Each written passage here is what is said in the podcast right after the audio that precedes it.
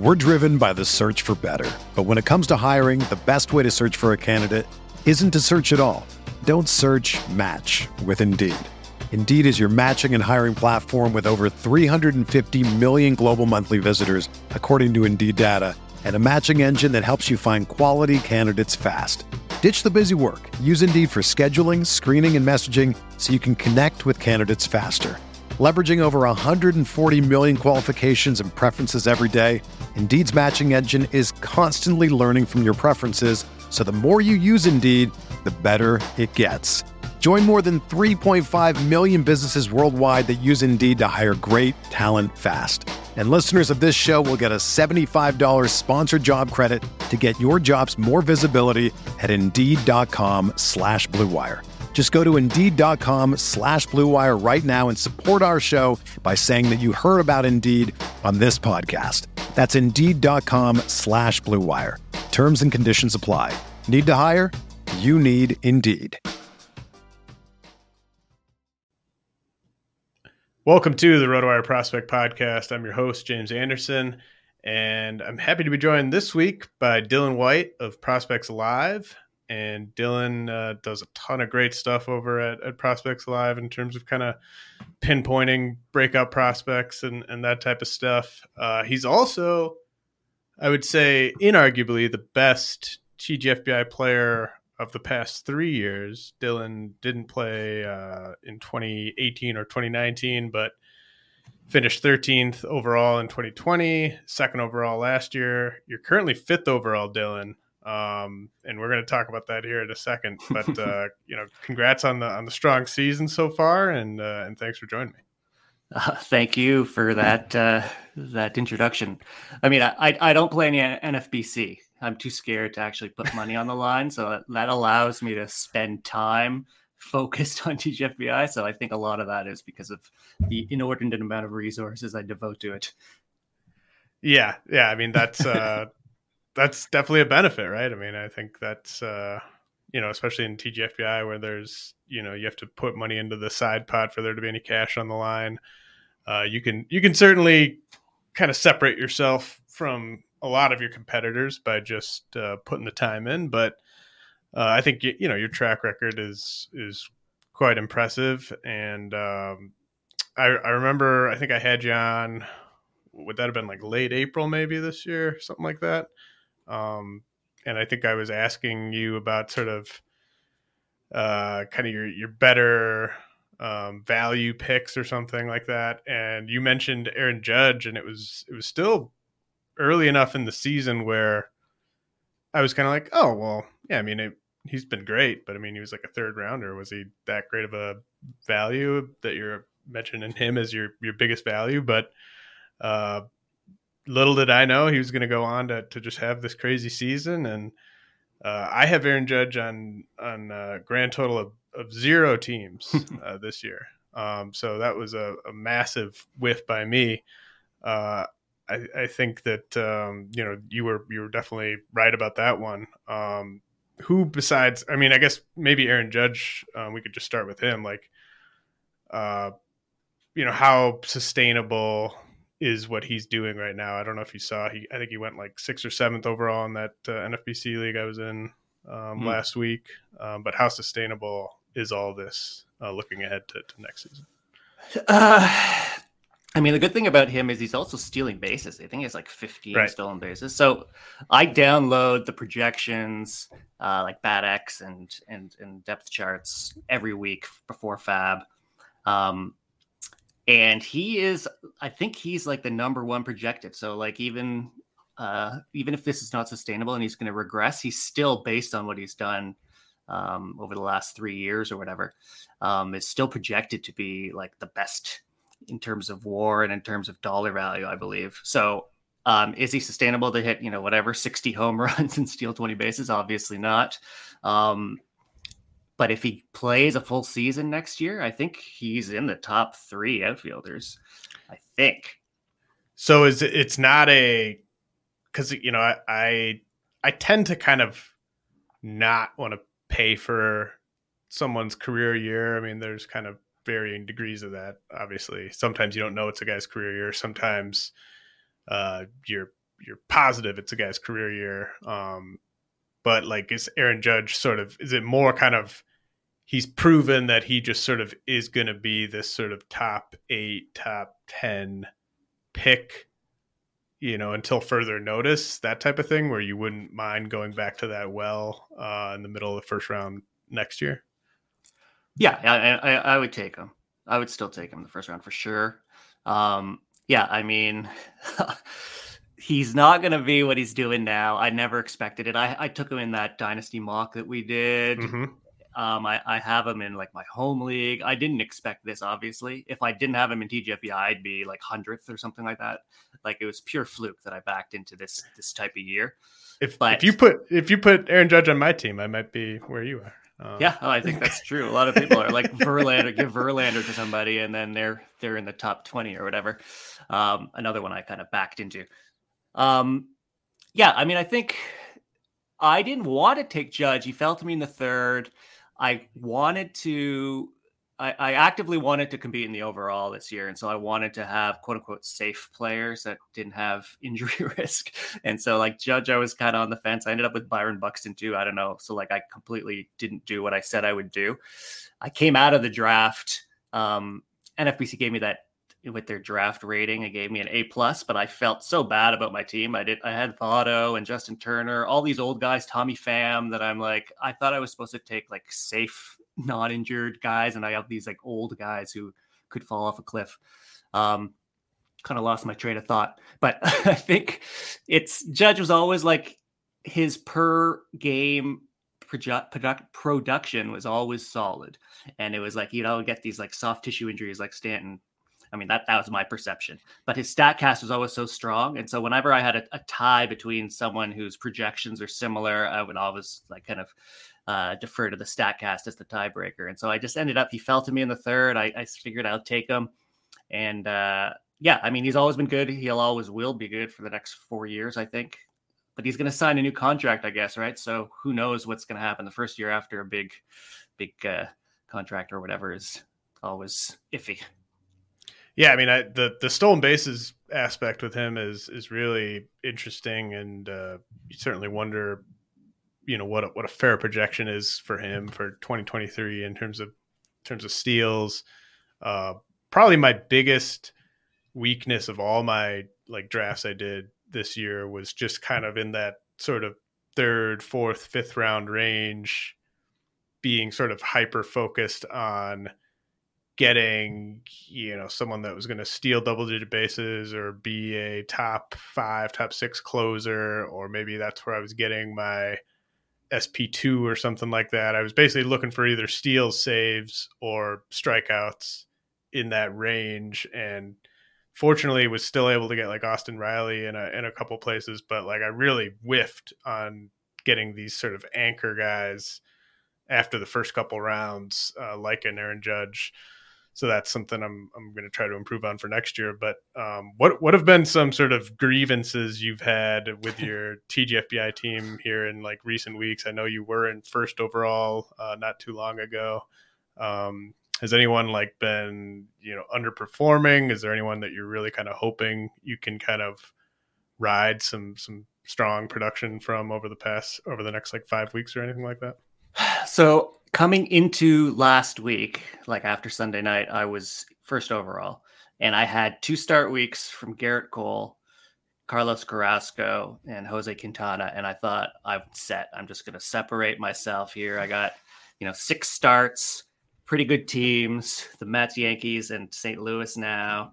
Um, so I'd get maybe three wins. Maybe I could back into four. That was kind of what I was hoping. I got zero, obviously. Carrasco out, through two innings and basically was bombed. Jose Quintana threw like four total and was bombed. Cole didn't get a win. And I had like the 15th worst week if you if you sort by like the weekly performance like of anybody. I lost 116 points or something like that. Um, so that wasn't fun. Uh, Judge also had no home runs in nine uh, nine games or something like that it was like constant like one for 30s. I mean, no one's interested in this, but it's like I put Donovan Solano in and then he goes on the paternity list and then he's going to come back and then he goes on the restricted list. So I thought that was COVID. And so I didn't bench, I benched him for Friday, Saturday, Sunday, but he came back the next day and went like five for eight.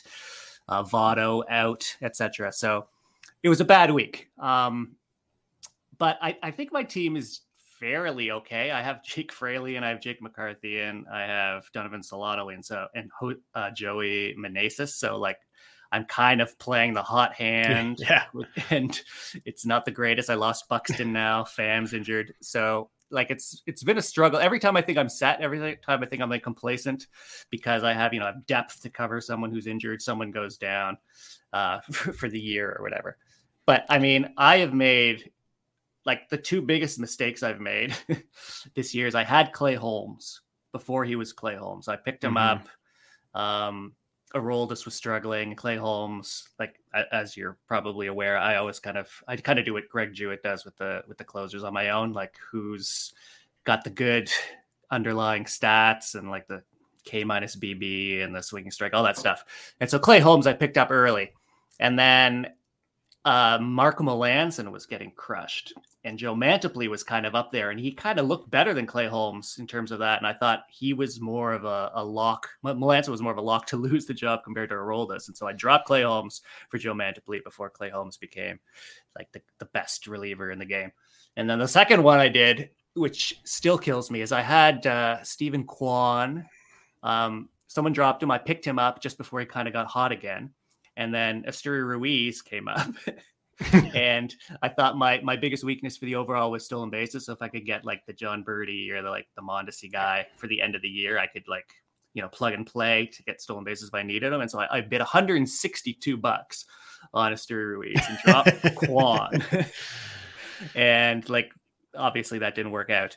And Kwan has like my biggest uh, problem right now is batting average and Kwan is like hitting 355 or something like that in the last six weeks. So that was a big mistake. So yeah, I hope I can bounce back and, and claw my way near the top. Yeah, well, you got that you got that Verlander gem from last night. That'll that'll yes. help. Um, yeah, I have a you know part of the the big problem when you kind of screw up the way I did this year and you don't leave the draft with enough of sort of the, the big three offensive counting stats, like the the runs, the home runs, RBI. Uh, like I, I think on most of my teams, I failed in the draft at, at leaving with enough of those. And when you do that, like I, I picked up Steven Kwan for like a buck on the very first FAAB run in my main event league. And like before the uh, season started, I think like when it was looking like he was going to make the team, um, and then I ended up dropping him, um, you know, whenever he like first kind of cooled off, just because it was like, well, I've got a ton of these guys, these like high average, like speed, light power guys. Like, you know, I, I can't just carry guys like that in every spot. So I need to chase power. And so I, you know, cut a guy like Kwan, who obviously 15 team league should be rostered all season for the stuff he's good at. Um, but, you know, when you don't have enough of the, the stuff he's bad at, then he's just kind of not really helping you. But um, yeah, I kind of I understand that. Um, we all have some massive regrets, uh, even when we're doing really well. Um, so I think a lot of people can probably sympathize with you there. Um, anything else you want to hit on with your your TGFBI team before we get into the prospect stuff? Uh, no, just more. I'm I'm I'm surprised at how how the success or failure of my team on a like daily or weekly basis like affects my mood. So I can't imagine I can't imagine how like putting thousands of dollars on the line would do. But it's, it's... like I'm so bummed out when they're like one for thirty with with no home runs or whatever. I, I can see that my mood gets soured. It's funny. This is my least favorite time of the year for um like following the performance of my fantasy teams. Um, this kind of basically it kind of starts for me sort of in like early August where things are just getting so real, you know, like you can sort of feel yourself gaining ground and losing ground and it, it feels very, you know, tangible kind of and when you have a rough night and you go from like second to fourth or something in your league or you you go from like first to third or something and it's just it's brutal because you you know that the season is winding down you don't have much time to get those points back so i I love checking the standings and stuff in uh, like May and June. That's kind of like the the sweet spot of where that is kind of fun for me. And then obviously I'm following things extremely closely in the final like couple weeks. But this is just a time of year where I set my lineup and I just kind of try to zone out in between uh, the lineup setting periods because it's just too too many swings, too many um, changing emotions there. So I hear you. um, all right, so I'm working on my big update uh, for the sort of end of month, end of August uh, top 400 uh, prospect rankings, um, and this is as we speak right now. I think it's basically exactly uh, four weeks since my last update, and I am just kind of um, alarmed, I guess, at, at how much movement there is with some of these players in just a four week span. And so I wanted to have you on and kind of see if if you're kind of in the same place with me on on some of these guys because I really respect your um, your opinions and, and valuations on on prospects. And and I you know I kind of wanted to do an episode to kind of um, ease people into the idea of where some of these values are are shifting because I think there will be some kind of some sticker shock a little bit when people sort of see where a guy was in terms of either moving way up or, or moving you know way down compared to where they were a month ago and i kind of want to talk through it and, and make sure we're not overreacting too much in, in either direction here but um you know i i want to start at the top with uh with um, Vaughn Grissom and Josh Jung. Um, these guys, I think, to me, are top 100 or, or top 10 uh, prospects for dynasty leagues. I think, um, you know, Vaughn Grissom, obviously, everyone knows how good he's been in the majors, but uh, like he was top 20 for me before uh, he even got the call. And then Josh Jung, you know, he's healthy. The power is obviously back. Um, to me, he's someone that's got appeal whether you're rebuilding or contending. Uh, what do you think about having Grissom and and Jung as top ten prospects right now? I think Jung, uh, pretty much for sure. Um, he has a 90 on RoboScout. Just a quick plug: I do RoboScout on Prospects Live, which is like a zero to 100 uh, scale at each level. Um, and so Josh Jung is is a is a 90, which is like 12th best in AAA, even though he only has whatever it is, like 50 plate appearances um, behind Gunnar Henderson. So I mean, I love him. I think we were holding our breath to see how the the injury would affect him. Um, would he losing a, a year of development essentially? Would would that be a problem? But it doesn't. I mean, maybe it's confirmation bias, but it looks like he's picked up right where he left off he looks like he's a you know 270 280 hitter with 25 to 30 home runs in the middle of that order good defense um, i looked at 2021 statcast and to see how he was last year just just to remind myself and he was basically juan yepez um, great contact good uh, chase rate, good hit tool, but he hits the ball harder. Like his exit velocities were like two to three miles an hour harder than Juan Yepez. So like what Juan Yepez is. I think he's highly regarded as at least a hitter. Um, you know, add the fact that he'll play third base, be a three war player. He's going to be, you know, a decade or so of like Machado type type performance. I think so. Josh Jung is an easy one. What What are your thoughts? You, you agree with that? Well, yeah. I mean, yeah, top I, ten, I guess so. I I think that's uh that's interesting that you started with with with Jung because I, I think he's um I think people are more kind of uh, all over the all over the map. I think with him more. Um, like I, I, think there's less agreement. Maybe I think the fact that Grissom's maybe doing it in the majors gives people uh, maybe more confidence. But um, you know, to me, I think everything you said is kind of on point. Like where it's so hard to um, it's so hard to find uh, a good third baseman. Um, that's young and that like can help you in the four categories you're typically looking for a third baseman to help you in, and uh, they've got a clear spot for him. Um, so I, yeah, I, I, think there's there's really not much you can do in terms of nitpicking with him. Right.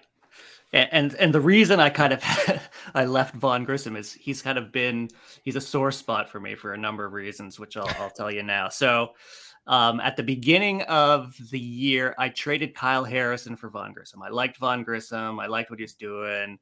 He seemed like solid all around, good hit tool, good on base, reasonable power, reasonable stolen bases.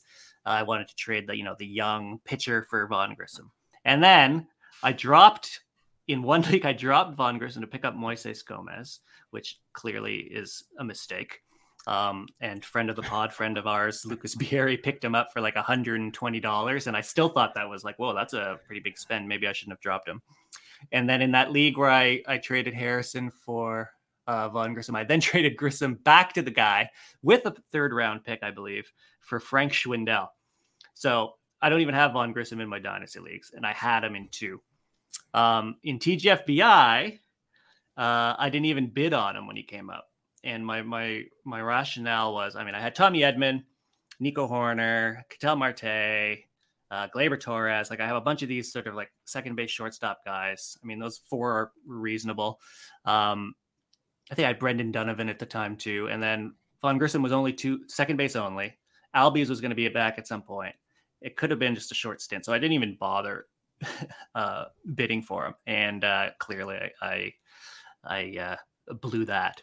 So I'm a bit I'm a bit sour when it comes to Vaughn Grissom because of the sort of the missed opportunities. But I can't I can't get I can't get a good read on him because if you look at projections, he's I know he's going lights out right now, um, but even then in the projections, he's not even that great.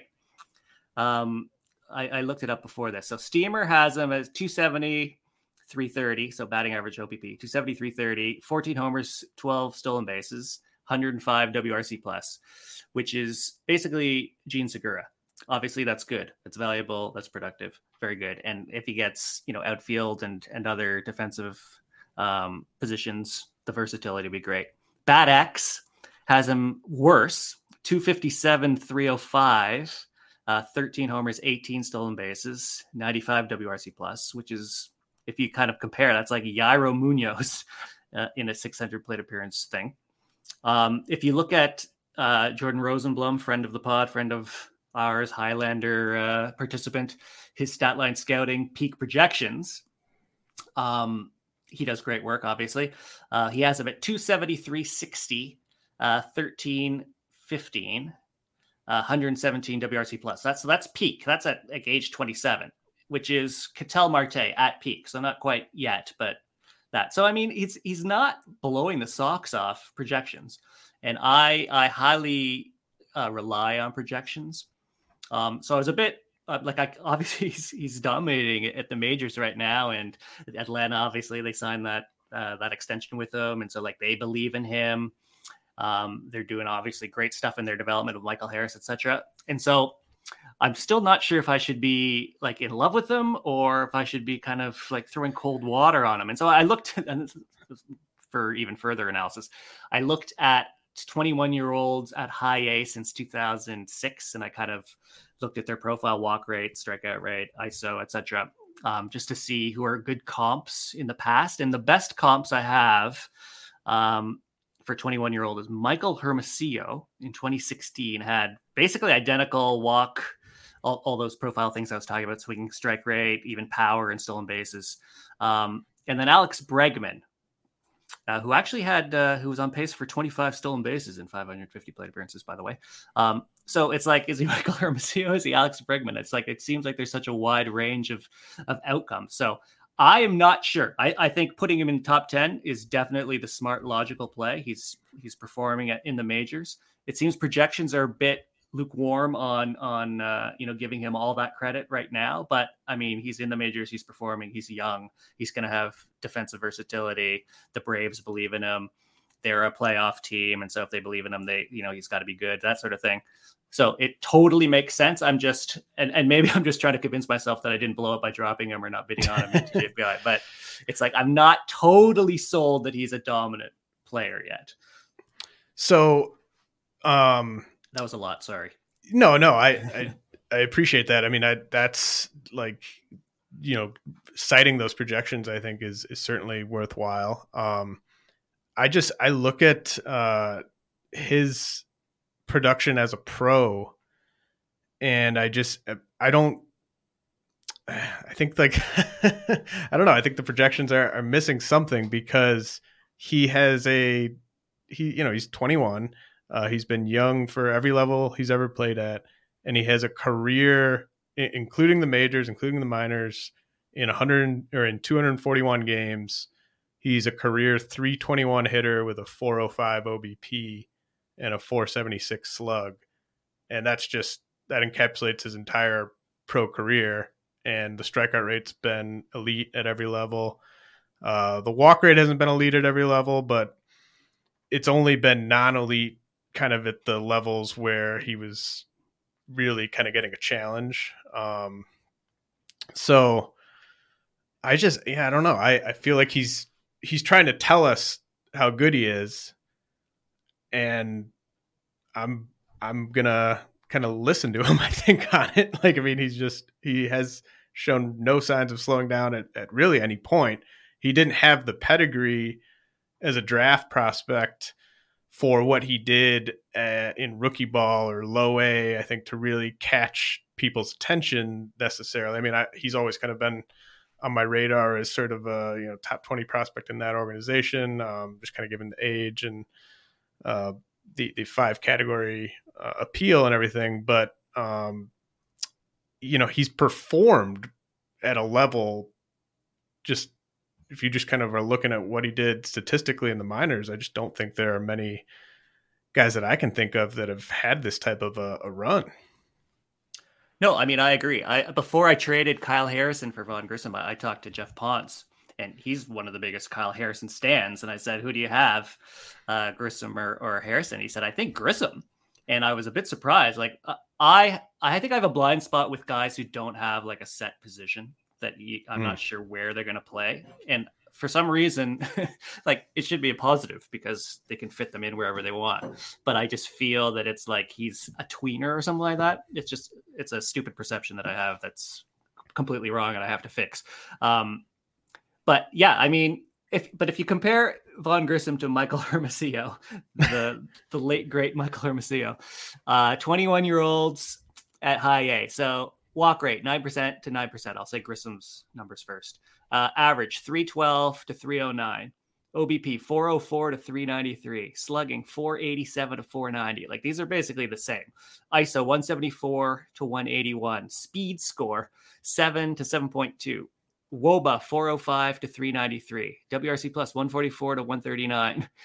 Uh, home runs per 550, 18 to 13. So so Grissom's a bit better there. Stolen bases 32 to 19 better there, but ground ball rate, so like even his launch angle profile, it's like identical. So it's like there there have been players that have done kind of what he's doing and haven't panned out, obviously. Um, but I mean, there's no argument with what he's doing right now. He's clearly performing, and and these are just superficial stats too. I don't know if if how Grissom's doing against all sorts of pitch types, for example, like maybe Hermosillo is a fastball only and can't hit the secondary. So obviously it's not the, the cleanest and the the most foolproof method um, to do this comp thing I'm doing. But yeah, I mean you can't argue with Grissom. He's he's performing now. I think anyone should have him as a top 10. Anyone should probably have him as a top 50 dynasty player, maybe. Definitely so, top 100. I mean, so I guess are you um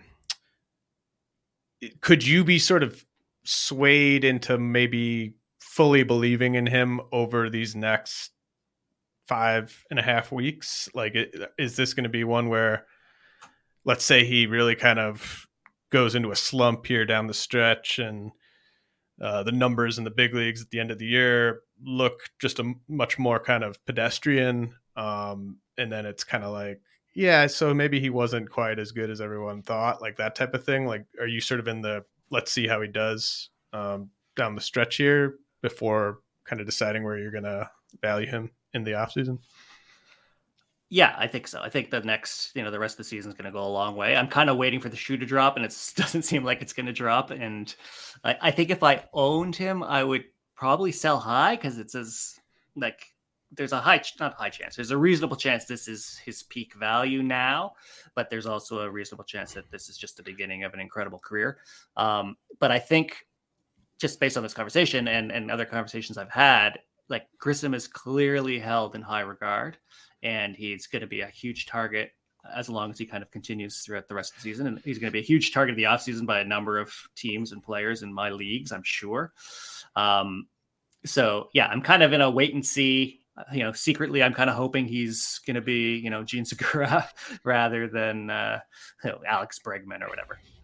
Well, I yeah, in, in, one of my dynasty leagues I play in, uh, uh, Brian Slack is in is in that league, and uh, he kind of uh, he came at me with kind of one of those uh, trade talk. Uh, I forget exactly how he kind of phrased it, but he was he was kind of trying to make it seem like, oh, I'm kind of interested in this Grissom guy. This was like two months ago, probably. Um, you know, he didn't want it to seem like he was really dead set on getting Grissom, but I think he just kind of wanted to see if he could get Grissom off of me. And then just with Brian Slack poking around, I was just like, no, I I like Grissom. I've, I've always liked Grissom. He's not going anywhere. Um, but like I think, you know, he's the type of player in Dynasty that like he's 21, might be multi-position eligible. He seemingly does a little bit of everything, if not, it is really good at everything. So I mean, these are the type of players in Dynasty that are and and in the big leagues, obviously. Like I think he's uh it'll be interesting to see what they do once once Albies is back.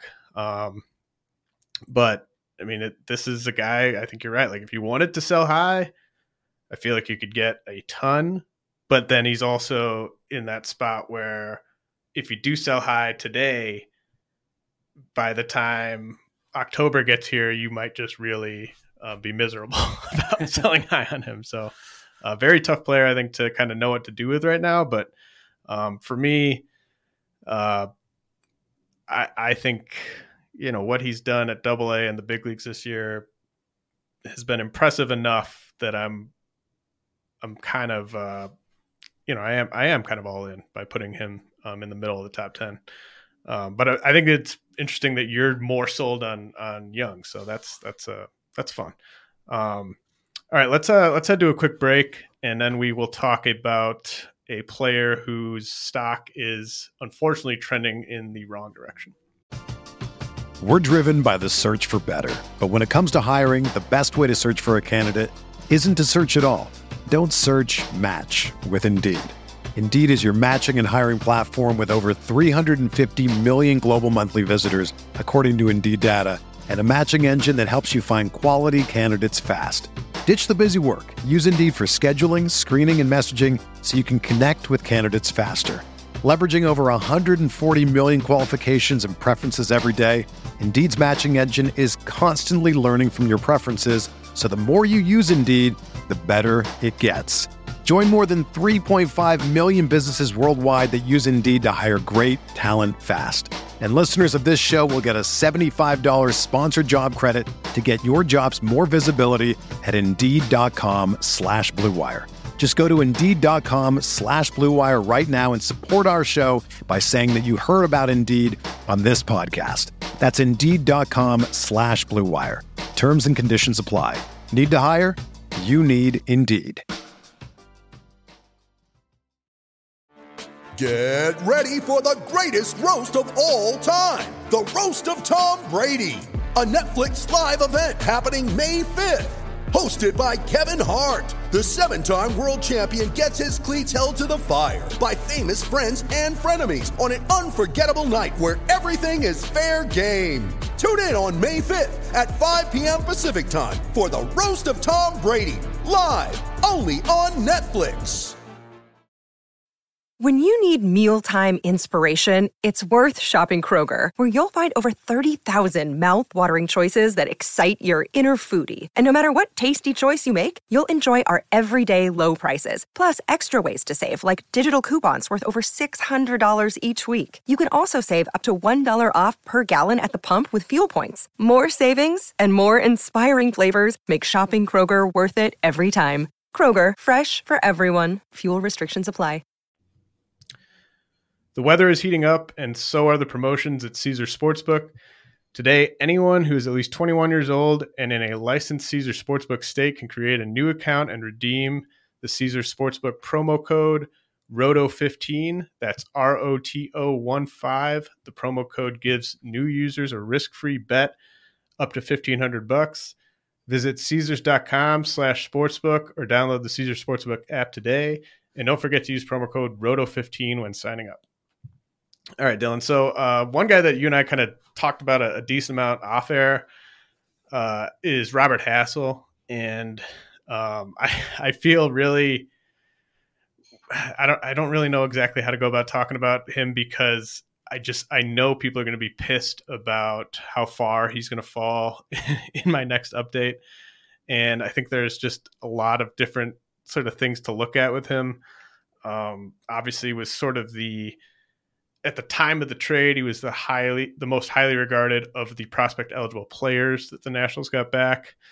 Uh, but he has been uh, just really bad um, since the trade. Obviously, did get bumped up to Double A, so that that obviously has to be factored in a little bit. But um, you know, the, the strikeouts have kind of spiked, and with the type of profile he had, um, where it's just kind of guy who's good at everything, like you know, maybe isn't going to give you the, the craziest power ever, but if he can be a, a guy that hits around 300 and hits first or second in a lineup and, and steals 20 bases, then you know you'll take 15 to 20 homers in those early years. But as soon as that type of player um, starts scuffling, then it's real. Then you kind of look at the the whole package and you're like, wait, why am I holding this guy in such high regard? Like he has to have a plus hit tool. Like if he's if he's not at least a plus hitter, then he's much more pedestrian. Uh, what what have you sort of been thinking in terms of Hassell? I guess over the past month, and like where were you on him before the trade? Uh, so, but I am not putting that much stock in what he's done after the trade. I mean, these are like 20 year olds who have getting their life uprooted and upended in a way. So I, I'm, uh, I'm kind of giving them a mulligan on what they're doing at, uh, initially with their new teams, but I think in general his whole kind of body of work this year hasn't even been that impressive. I, I know in in the prospects live discords and chats, there's been a lot of um, talk about how exactly what you're saying. Like I think we might have to like move him down. I know uh, some of the high profile prospects live guys, not to give away names, are are thinking of dropping him in their personal ranks out of the top fifty. Um, I think it's almost unanimous that like James Wood is ahead of Hassell. Yeah. I think um and by far. And so, you know, I think there's a great, great one to discuss because everything you said is correct. And so I, I I dug into some statcasts. I have some statcasts from this year and you know his contact his chase rate are all good it's all kind of what we want and what we hope and for a 20 year old it's good but it's like the the exit velocities are very low he has a, his average exit velocity is 84 miles an hour. His max is 105. Um, if you look at sort of the the the age curves of of exit velocity, I kind of I kind of graphed it out when I when I had the 2021 Statcast. From age 20 to 27, you're basically going to add two miles an hour. So if he's at 84 now, that's 86. His max would then be like 107. And so I looked at, at MLB to see what that what that means. And that's like Miguel Rojas and Isiah Kiner-Falefa. Like that's not that that's pretty low. like that's like 10 home run power. Um so it's it's one of these tough ones again. He, he's got a great quote unquote great hit tool, good chase rate, good contact for a 20 year old is very good. It is what you want, but the the exit velocities are so low, right? And we always have this conversations like Steven Kwan, and I think Steven Kwan is kind of what he's becoming. He's going to have a good batting average. He's going to play center field reasonably well, but probably better in a corner. But because he doesn't have the power, it's kind of like you're kind of sacrificing something in your lineup. And he's going to have 10 home runs, 15 stolen bases. And it's that's a bit of a disappointment, right? So, where would you have Steven Kwan? You're not going to have him top 10, maybe. Um, maybe at age 20, you might. Uh, but yeah, I think it's a very reasonable thing to drop him. Well, so I guess yeah, there's a there's a few things to sort of uh, hit on there. Um, yeah. I was I was never that surprised by um and on RotoWire we sort of have the the hard hit rate, so that's more of kind of like a an average. Um, and I was never surprised that his hard hit rates were quite a bit lower, just because he has such an obviously oppo heavy approach, um, and sometimes you'll see sometimes you'll see the best moments of a player like you know it, i could probably go dig up a robert Hassell opposite field home run from this year and you would look at it and you'd be like oh this guy's got you know, crazy power to the opposite field. Um, but he's he's only hit 10 of them and you know you could probably go look at at all 10 of those homers and they're probably pretty grooved. Um, so I, I think the, the opposite field thing kind of threw me off a little bit um, from like worrying too much about how, how hard he was hitting the ball because I don't think his approach was necessarily designed to be this this crazy sort of 50% pull, you know, lift and launch type of thing. Um, but at the same time, that's not a bad th- like it's not a bad thing to be that sort of pull heavy guy, especially if you have great contact skill. And so the fact that he isn't that it makes it kind of a, a finer line, I think, uh, for a player like that who, who's trying to use the whole field and kind of get to his power sort of just naturally without sort of selling out for power. And then to to your point about where he's at in the rankings, um, it's more sort of me like I just I'm raising my hand and saying I should not have had him ranked in the top 10 on the last update like it's not it's not like uh these last 4 weeks he's going down into the 30s or wherever he ends up um because of these 4 weeks but I think these 4 weeks kind of made me look a little bit more skeptically at what he'd done in the prior 75 games. And uh, there was a player who I mentioned to you where I was I was kind of like, yeah, man, I'm gonna have to move Hassell down. And then I got to uh, Evan Carter and I started analyzing him, and I was just like, man, I have Evan Carter at like 60, and I had Hassell at like six. And what's the difference between these two guys? Um, so I think that part of that was maybe I was too low on Carter, but then it just made me really be like, I mean, there can't be a 50 spot gap between Robert Hassell and Evan Carter anymore. So it's kind of like, where do, where do I kind of have those guys sort of meet in the middle? Um, so I, yeah, I, I didn't want it to come across as like he's dropping 25 spots because of these four weeks, but I do want to put a lot of the onus on myself for just having a bad rank on him um, prior to these four weeks, um, if that makes sense totally makes sense. I mean, where do you have uh, in the Evan Carter versus uh, Robert Hassell uh, debate? Where do you have Sal Frelick? I know you were originally going to talk about him this week, um, but like, where do you have him in, in that in that mess? Because they're they're kind of similar profiles too, right? Yeah, you know, um, Carter and Hassell are.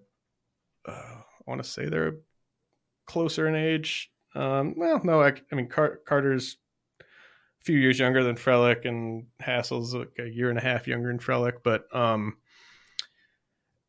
I, am much more. I think I'm much more confident that Frelick won't be a power threat, a notable power threat, than I am in Carter or Hassell. Like I think if I was just sort of ranking those three in terms of who's most likely to have a 20 homer season in the majors, I would have Frelick last pretty pretty uh, confidently. Uh, but I think uh, if we're just talking, if we're comparing the, the hit tools of those three, uh, Frelick probably has the best one. I mean, Frelick is much more kind of along the lines of a, yeah, like a Steven Kwan, a Michael Brantley type of type of player. Um, and then I think with Hassell and Carter, it's just they're they're younger, Carter especially, but Hassell too. Like they're still young enough, and like Hassel's Hassell's six two, and like he he's big enough where and he's strong enough that he could get to some power. Whereas like Frelick is just kind of a physically mature 5'10", 180, and Um, so I think it's just it's more kind of you can zero in on the type of player Frelick could be. I think a bit clearer than you can on those other two. And, so is he lower than uh, Carter? Uh, he's lower for me. Yeah, I just I mean he, I know he. There's a lot of Brewers fans that want him up uh, right now, right now, um, and just kind of want to see uh, how it looks in the majors, and if he doesn't do what he's what they hope he does, they can just send him back to AAA, no harm done, that type of thing. But um, I just, yeah, I think like you're just that type of package of high average. You hope for high runs. Maybe you get 20 steals, and then you get like seven homers. Like, I just I can't put like a player like that in the in the top 50 um, for dynasty. But um, I think he's a very interesting player to discuss because he's his weaknesses have been kind of as advertised. I would say Frelick, uh, but his strengths, like he's lived up to everything he was supposed to do, right? So, um, and he, and he's just been on fire over the past couple of months. Mm-hmm. Um, so how about I can I throw out some uh names at you for like Robert Hassell verse this uh prospect and you can just either sure. say definitively one way or the other, or like you know, I'd have to I'd have to look at that a little bit more. I'll I'll do my best. All right, uh, Robert Hassell versus uh, Jasson Dominguez. Uh, okay, uh, I'll go Dominguez. Yeah, uh, agreed. Uh, Robert Hassell versus Colton Cowser. Who? Uh, I'll go Cowser as well. Yeah, I I agree. Um, Robert Hassell versus Kyle Manzardo. this is a spoiler alert, but I'm going to go Manzardo there. All right. Um, so I, I'm in agreement on those. Uh, let's see. Um, actually, we'll let's let's just let's leave it there for now. Uh, I do want to talk about a few of those guys, but yeah, like those are three guys that I will definitely have ranked ahead of uh, Robert Hassell, um, and we we will get to them in a second here.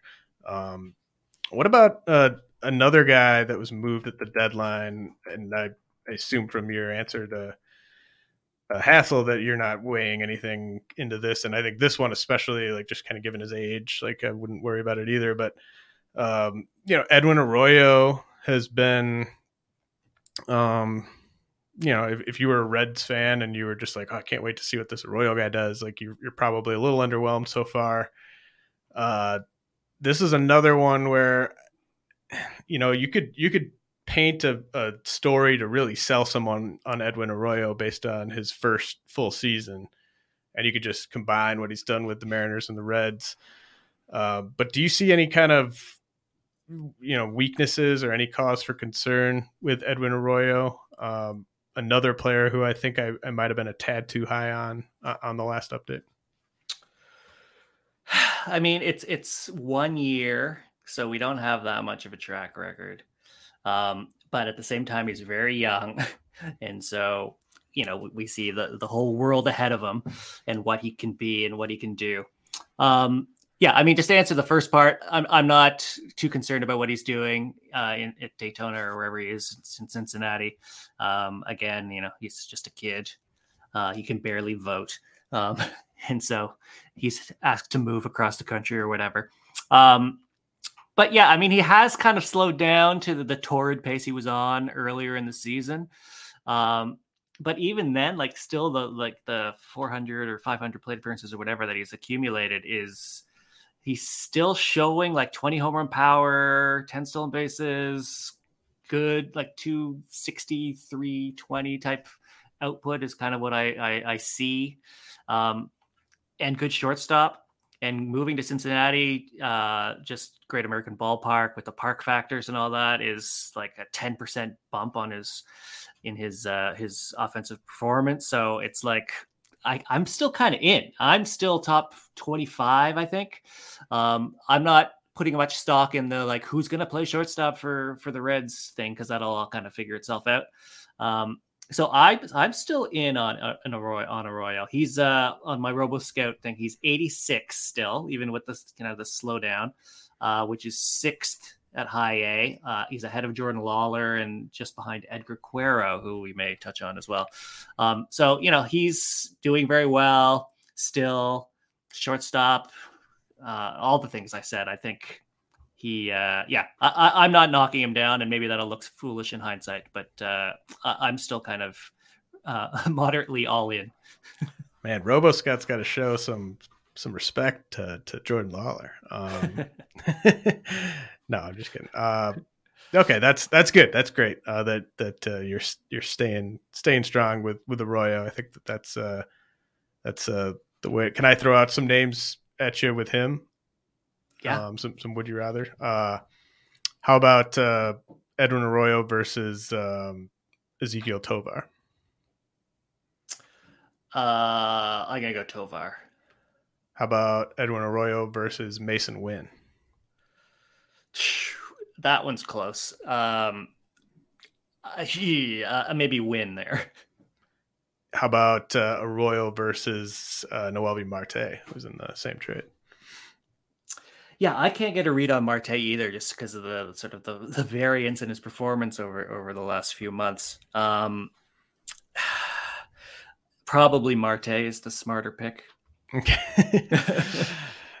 All right. Um, okay, so let's get back to those those uh, players that we kind of teased uh, when we were talking about Robert Hassell, uh, Jasson Dominguez.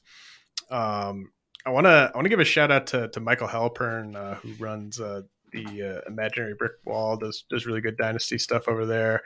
Uh, someone brought it to my attention that he uh, they were someone was just like, did you know that he's got him uh, Dominguez ranked like top twenty as a prospect? And I I was kind of like, oh, that's that's interesting. Um, and then you know when I went to and he was a huge riser, like I bumped him up a decent amount on the last update. But then, kind of after looking again, I mean, he's uh, probably been more impressive than any prospect in the minors, basically, since my last update.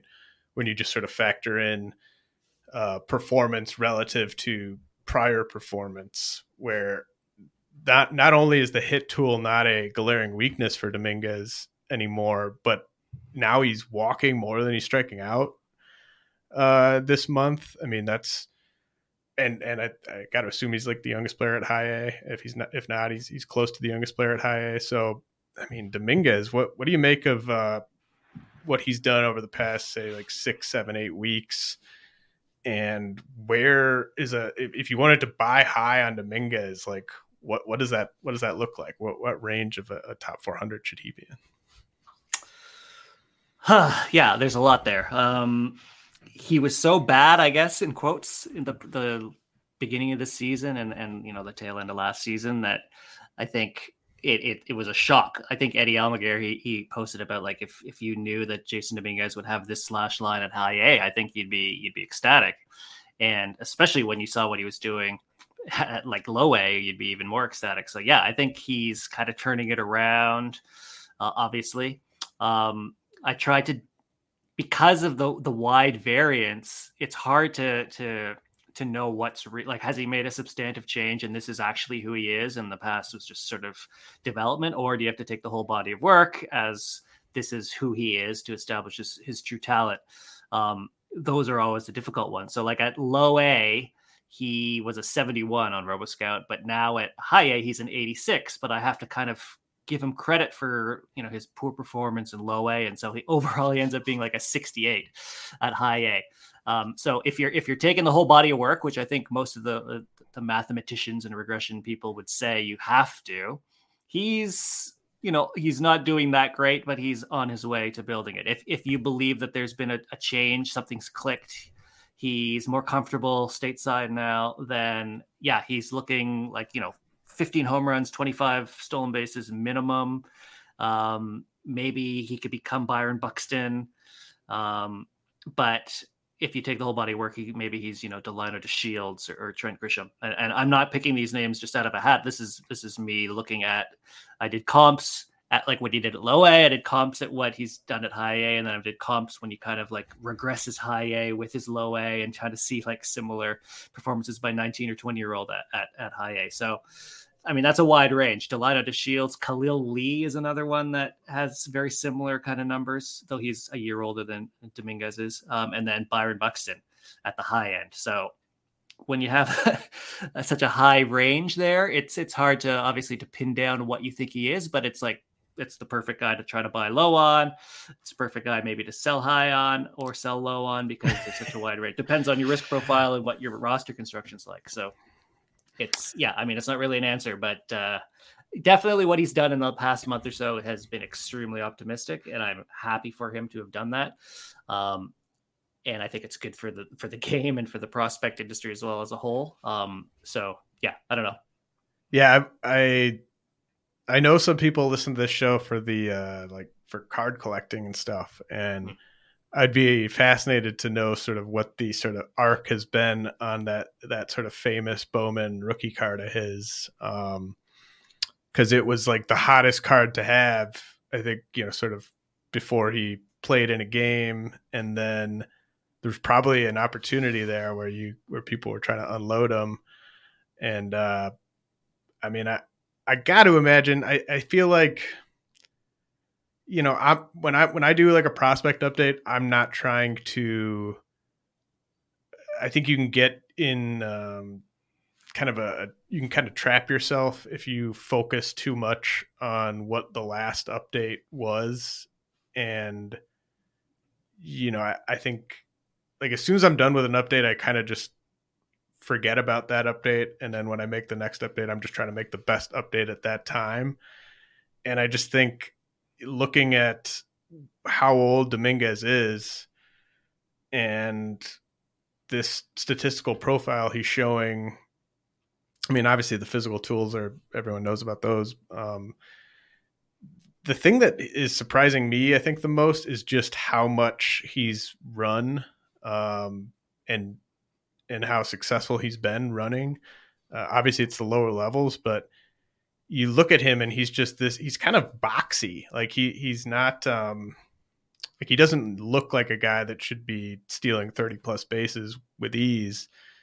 And if that's going to be, and I'm not saying he's going to be a 30 plus guy in the in the majors, but just knowing that he could be a 20 steal guy in the majors still is is very noteworthy for me because before the season I'd gotten to the point with him where I thought you were kind of basically hoping for like you know 30 homers, a 250 average and like 10 steals whereas now it seems like the 30 homer upside is still there but there might be more than a 250 batting average that that's kind of back on the table and there might be much more than eight to ten steals. So uh, I think you know it's been a it's been a wild ride with him, and he's still just 19 years old. It's kind of crazy how much his value has sort of shifted.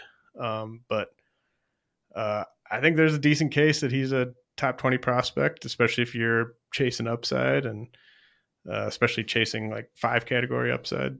Um, so uh, I, think I'm kind of more on the sort of buying what he's been doing of late train. I think. Um, yeah, I mean, uh, speaking of the the uh, the stolen bases, like his speed score, which I don't know the exact machinations that go into it, but it's like his stolen base percentage, but also like infield hits and sort of like X BABIP compared to an average BABIP, that type of thing. It's a nine, which is like it's not like he's just stealing any any opportunity and he just happens to be successful. Like he's she's showing like he's got the raw speed behind it for sure. Um, and then like comparing with Buxton, at 19 in high A in 2013. His uh, Jason's uh, ISO is 194 compared to Buxton's 147. His swinging strike is 12% compared to Buxton's 22%. So it's like these guys have like the raw tools you dream on, but Jason is actually, I keep calling him Jason. Uh, Dominguez is actually like sort of applying it in the way you want it to be applied um, before Buxton ever did. So, like maybe saying Buxton ceiling might even be low. So yeah, everything you're saying come make there's definitely a case for what you're saying of him being top 20, top 10 prospect. And I think there's uh you know, he deserves a lot of credit because obviously we we all know that baseball is a very uh, mental game, and he's had just all eyes on him for the past three years, basically, and he's coming off a you know, dis I think disappointing is fair way to to categorize his uh, debut season, and then so for him to kind of come back, you know, a lot of times you'll see a teenage hitter has a really rough year at, at single A and they just can never really quite get past it or get the train back on the tracks. And for him to kind of come back and um, but be better at that level this year, but then also force the, the promotion to, to high A and be even better there. I just, I think it's a good sign for when, you know, because he might struggle again, like a double A or something. I think it's just, it's a good sign that he was able to kind of come back and and kind of keep focused and and make the the necessary uh, adjustments there. Yeah, one hundred percent. It's like it's like at the Billy Beane part in Moneyball, the Billy Beane part, the part about how he was a uh, like a a prospect that had never failed at any level his entire life. And I'm sure Jasson Dominguez has never had a struggle uh, like on the baseball field for his entire life. And now, for the first time after all the fanfare that you're talking about, him struggling, easily he could just fall off a cliff and, and just it doesn't happen. But exactly what you said, he's bounced back from that adversity and he showed the to make the adjustments and all that. It's definitely positive. So on my sort of tentative, you know, I'm working on my update. Um, tentatively, I have Dominguez and Cowser, uh, Colton Cowser, uh, back to back, uh, borderline top 20 guys. Um, before we kind of get into Cowser specifically, do you do you think that's fair, like having Dominguez and Cowser pretty close to each other? Uh, I, it makes a lot of sense. I can't. I mean, this is the story of this podcast. I can't get a read on Cowser much either, but uh, I think that makes a lot of sense having them close. I mean, obviously, very you know, Cowser's three years older and uh, college hitter and all that stuff. Um, part of what I, part of what's appealing to me about Cowser, I mean, it it's uh, stuff kind of beyond his control. But uh, I'm kind of watching that that Orioles um, rebuild and sort of. I think he fits, and I mean, you know, when you take a guy fifth overall, that that kind of goes without saying. But I think he fits into that rebuild as a guy who's going to hit in the top three of that lineup, and I think in a year or two, that's a lineup that could be could bear a lot of fruit. Uh, I think like Adley Rutschman's already one of the best young players in the game, and they've they've got a lot of talent on the way. And uh, so just having a guy with with his extreme patience, um, maybe maybe he's leading off, maybe he's hitting second. Um, I just I think the team context is right there for him. I mean, I would imagine he'd be uh, treated like a, a, true everyday player, uh, kind of given his pedigree and then the the stolen bases. You know, he's another guy. Um, like speed score is not quite as good as as uh, what you referenced with Dominguez, but uh, 18 for for 20 on on the bases. So um, you know you like that, and then the the power that he started tapping into at Double A. Uh, Jeff Ponce was talking about that last time he was on here. Like he just completely flipped a switch uh, at Double A. Um, so I mean, there's obviously there's some regression coming in what he's done so far at Double A, but uh, you know, kind of getting sort of 2020 vibes of a guy that might hit first or second in a couple years in a, in a pretty good lineup. Yeah, I mean, what, what I'm saying, I can't get a read on him. It's exactly that, what he's done this year compared to last year. So last year he had a, a 15% strikeout rate and an 80% contact rate. So what you'd expect from a hit tool guy. And then this year at high A and double A, it's 25% strikeout rate or t- and 28% strikeout rate. So like significantly quote unquote worse. Mm-hmm. And his mm-hmm. contact rate is 66%, which is I think below average too. So it's like he sold out. He made a conscious decision. I, I have to imagine is a conscious decision to sell out for power, quote unquote. So it's like I can't. I, on one hand, it's good that someone with his skills and the hit tool to fall back on can choose to do that and and sort of actualize that. Um, but then, is there is there a middle ground between the two that he can find? And and I guess probably if if if he's as talented with the bat as, as he seems he can be. Um, that's why I can't really get a read on him. I, I, see like power, but maybe not power, and then like stolen bases. He didn't really steal bases in high A. He stole two out of you know three chances in 200 plate appearances. So like he wasn't really running there. Um, but speaking to your your your comment about the Orioles, I mean everyone now must be loving their their rebuild. They're, they they were targeting guys in the draft like who have like they don't they don't chase like Coby Mayo, Colton Cowser, um, Gunnar Henderson has obviously been incredible. I think a number of outlets have them as the number one organization. So like you can't uh, argue with their development and the, and their prospect pipeline right now. So I I think there is more sort of a deliberate um, choice that they're either they're telling him to do or he's choosing to do and they're they're signing off on rather than like who knows what's happening and it's the wild west. So i think that's positive a kind of a long roundabout way of saying it's positive that he's kind of it looks like he's choosing to do something and then doing it. Um, and because uh, he has the the bat skills it seems like he, he would be able to do it. So i think he has a very high ceiling. I do think you're right. I think he would bat high in that lineup, like Adley Rutschman, Cedric Mullins, Gunnar Henderson, maybe Jordan Westburg too. Like it's like there's a lot of good, good uh, firepower there, and and very young, obviously too. So they're going to be an exciting team. You know, Grayson and, and DL Hall, you know, throwing as well. So yeah, I think it makes sense in the team context and where they are in their competition window context that he's a great pick uh, for the next five to ten years. And so I think you're right. I think you've convinced me that he is, you know, top twenty prospect for sure. So let's let's talk about every every nerd's favorite hitting prospect these days, uh, Kyle Manzardo. Uh, you know, he's basically yeah, we're not looking for speed here with with first baseman, uh, but beyond the speed aspect, he's doing everything you'd want a hitter to do. um, I don't know what the flaw would be in Kyle Manzardo's uh, profile. I was I was relatively high on him for first year player drafts, but um, not high enough. I don't, I don't think based on what he's done uh, this year. What what is your take on Kyle Manzardo? Uh, well, I'll start with the bad. I think there are two things that that you could say are a knock. One is he's kind of first base only, so that's a quote unquote a problem. And the second one is Tampa Bay, and who knows what sure how they handle their prospects. But I mean, you could do a lot worse. Um, I he's a 100 on on RoboScout at high A and a 95 at double A. He that's, that's I have, pretty good. Uh, yeah, that that that plays. His I got some Statcast for him for this year.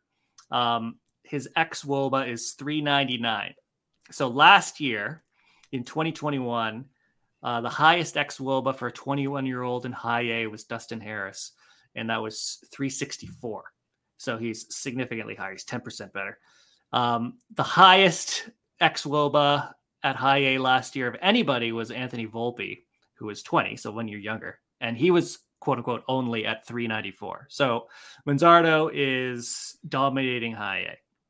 His contact, his chase rate, his chase rate is the second lowest uh, so if, if, I took the player pool of high A players at 21 year old, um, and there were 64 of them last year, and his chase rate this year, when you compare with the context of that player pool of last year, he'd be second. He chases the the second least, like in a good way. He's second best at, at not right. chasing.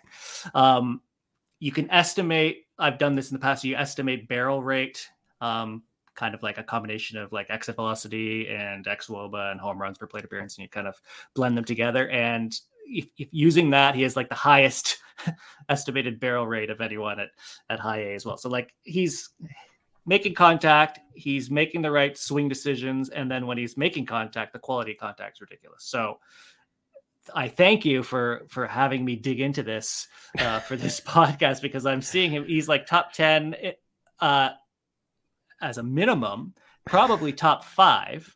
Like if you're if you're going to be 280, 380 with 25 to 30 home runs, like that's like Paul Goldschmidt.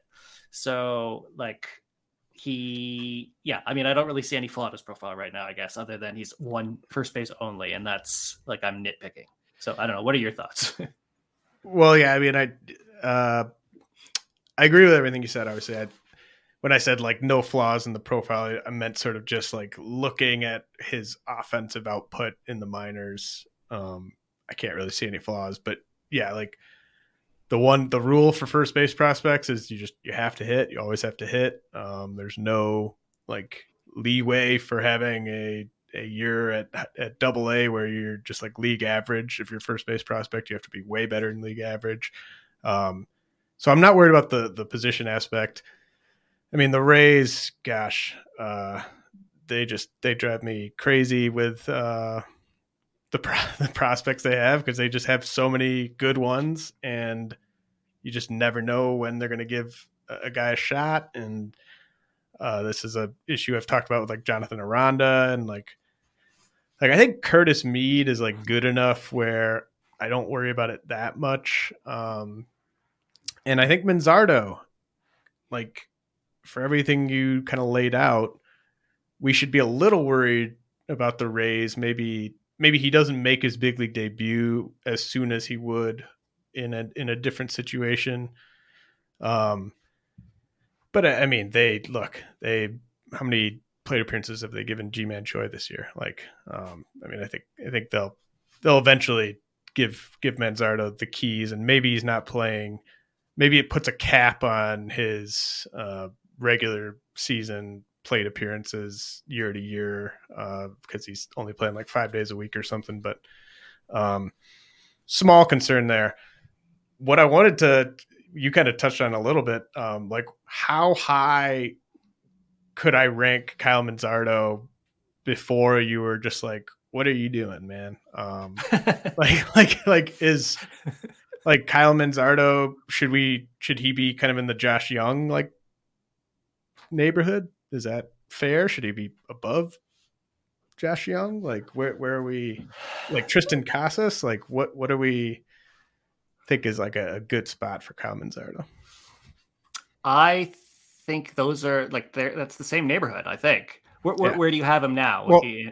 I mean, I'm I'm like, so I I've I've tentatively got him kind of in this sort of late teens area. Um, but I, last night I was like kind of messing around and I like I had him at 14 and then I was just like, eh, like, am I overreacting? Like, but at the same time, like if I saw if I saw someone else publish a list today and they were like, Kyle Manzardo's the seventh best prospect in the minors for Dynasty, I'd be like, oh yeah, I, I get it.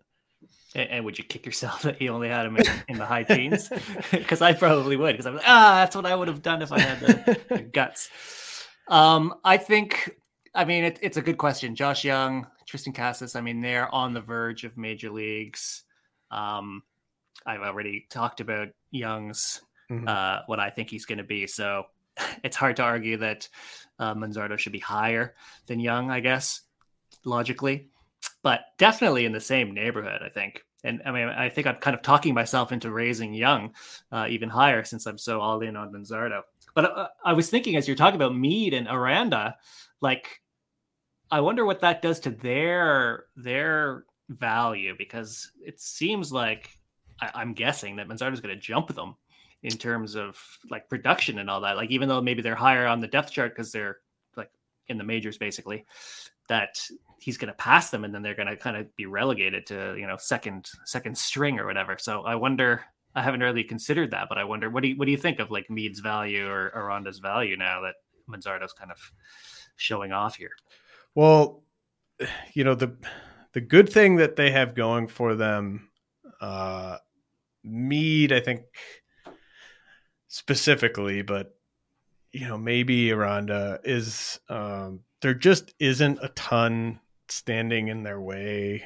Uh, you know, like is is Isaac Paredes? Is he going to be someone who's playing as much as he did this year? Is he going to get that many plate appearances next year? Like, is Ji-Man Choi on the roster? Um, like, I, I think there should be room for a guy like Curtis Mead to get a look and establish himself as like one of their because it's not that hard to be one of the Rays like four or five best hitters. Uh, at least this year. Like, I mean, there was a point this year where I think there was a strong case Manuel Margot was their second best hitter behind Wander Franco. So, um, like, I don't think it should be that hard for a hitter as talented as Curtis Mead to to establish himself before Manzardo debuts. Mm-hmm. Aranda though is is is trickier for me just because um, I don't think the bat is quite as as sort of um, like I'm very very confident Curtis Mead is a big league hitter, uh, a guy that could hit you know top five in a lineup. Um, Aranda, I'm like 65, 70 percent confident he could be an everyday player in the majors, but with the Rays, maybe that's not high enough, and maybe he doesn't get the opportunity to really be set loose as an everyday guy before Manzardo debuts. So I, I don't think it affects the way I think about Mead. Uh, Aranda remains one of the toughest guys for me to rank just because I, I hate his situation, but I, I like the player quite a bit. Yeah, I guess it's not it's not the best analogy, but it's sort of like Pratto was ahead of Pasquantino probably, mm. and then but now Pasquantino I think consensus is that he's past Pratto. Um, so I'm wondering if that's kind of the same thing. Mead would be the likely person up first, obviously. Manzardo starts double A, gets up to triple A, is dominating. Everyone's clamoring for him to be called up. He comes up and then does he split time with Mead and then Mead, like whoever ends up producing better gets more of the at bats. So I guess that, that's kind of what I was thinking. I, I, I like everything you said though. I, I agree Mead's a major league hitter for sure. Well, I, yeah, I mean, I I liked uh I like Curtis Mead a lot more um right now than I ever liked Pratto. Pratto. Um yeah.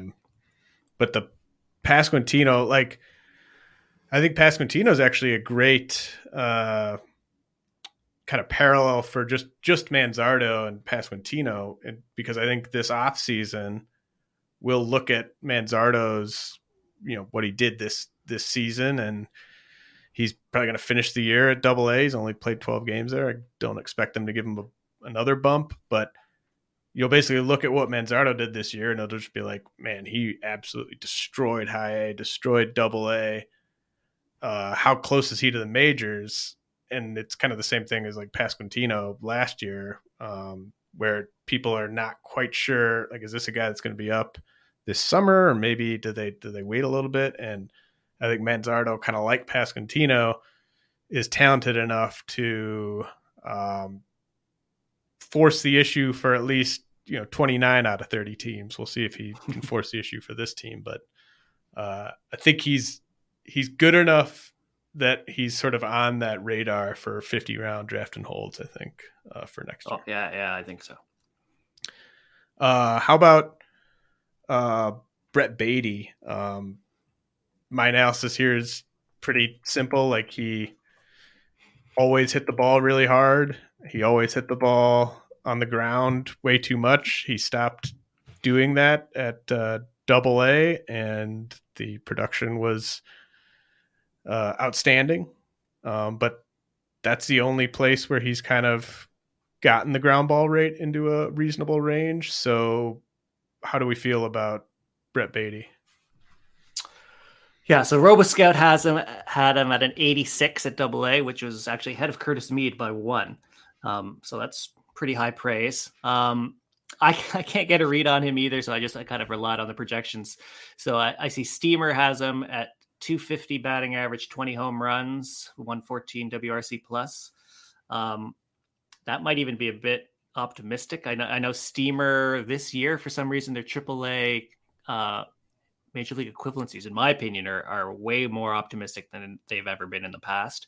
Um, so I, I've kind of knocked down um, those projections a bit, but that's that's JD Davis. I, I did a comp with other Steamer 600 uh, uh, projections. If you look at uh, Jordan Rosenblum's, he has like 260, 360 OBP, which is obviously good with a 123 WRC plus peak, which is uh, and 20 home runs, uh, which is significantly better. Um, that's kind of current Anthony Rendon. I know it's hard to like what is current Anthony Rendon, but it's a guy who plays 30 games a year. Yeah, exactly. Um, so I mean, it's a top 10 to 15 third baseman.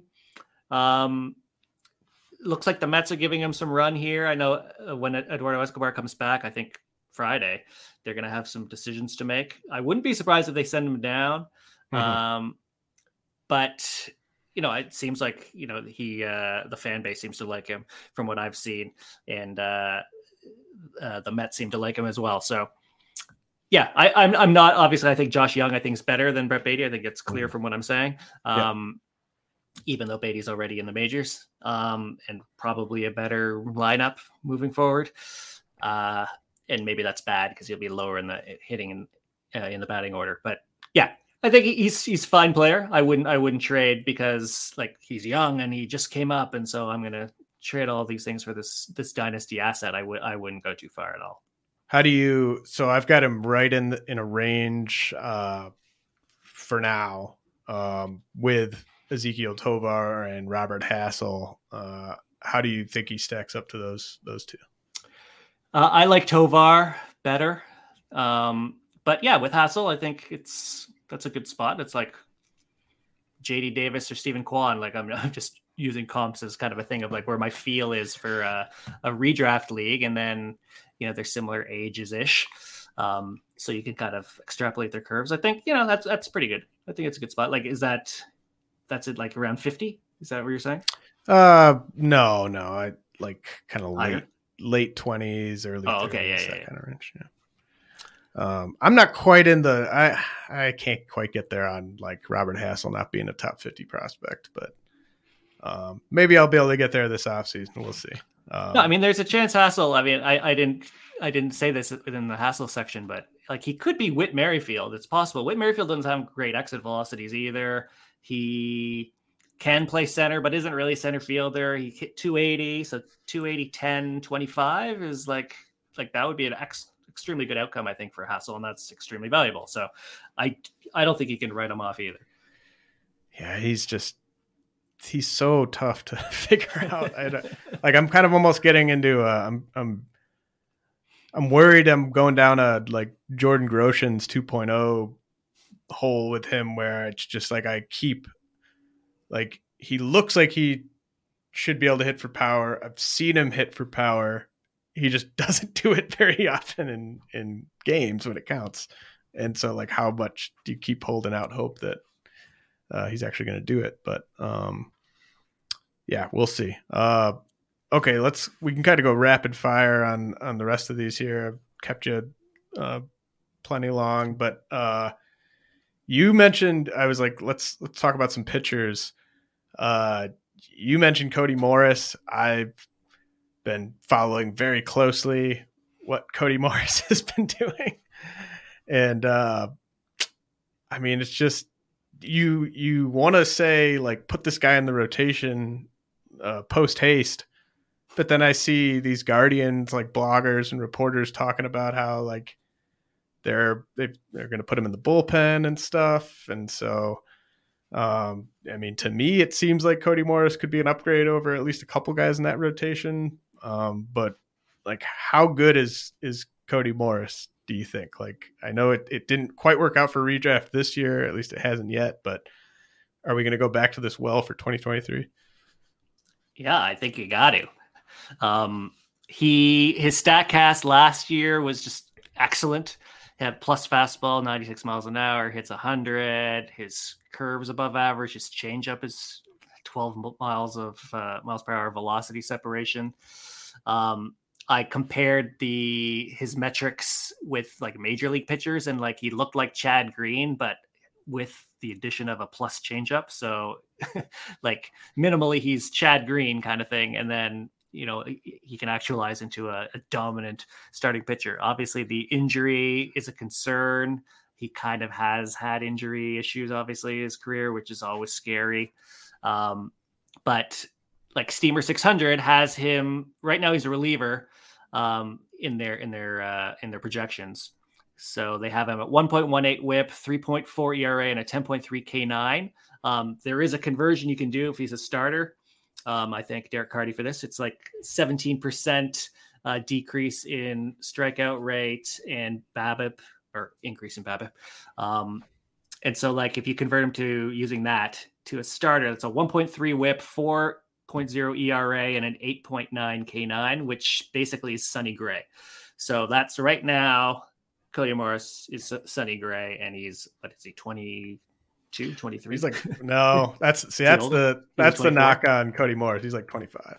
Oh, is he? Uh, actually, okay. he's he's he turns 26 in November. So all right, um, that's that's the you know the fact that the durability issues remain to the degree they do at his age is is a concern. Like he's his season high for innings was 49 yeah. or 89 in uh, 2019.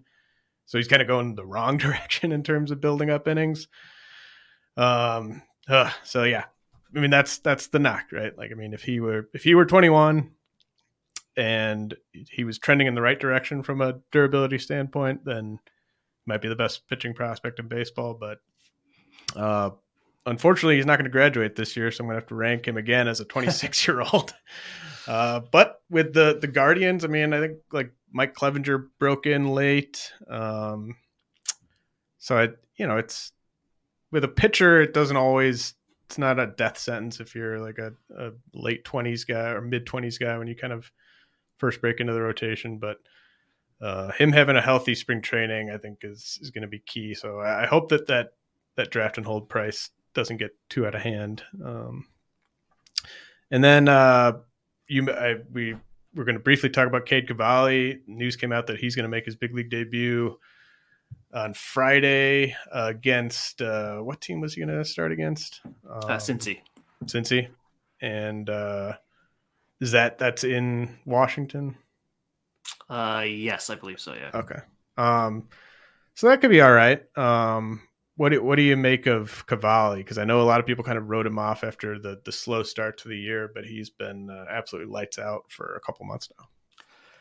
Yeah, I mean, I think first of all, Jake Fraley and Donovan Solano are going to take him deep multiple times on Friday. so there's that. He's gonna have to he's gonna have to face Jake Fraley at least uh, at least two times, maybe three times. So that, exactly. that bad. Um, yeah, I mean, Cavalli, it's tough too. He when when I look at RoboScout and his body of work, AAA, he's a 70, and the pitchers right beside him are Cole Sands Zach Thompson, St. Louis, Zach Thompson, and then Spencer Howard. Like mm. just looking at the strikeout rate and walk rate and swinging strike and ground ball and all that, like it's not it's not the most compelling. Um, I liked Cavalli coming into into the year a lot. Um, again, the Statcast stuff I was doing, he is like four above average to plus pitches. He's got the nice build that they talk about. Right. Um, just looks like a workhorse and could be, you know, you could see top of the rotation type thing. And I compared his pitch mix too, and, and it was like basically like Dylan Cease and Freddie Peralta were like kind of the comps and like the mm. metrics. And like that's obviously good.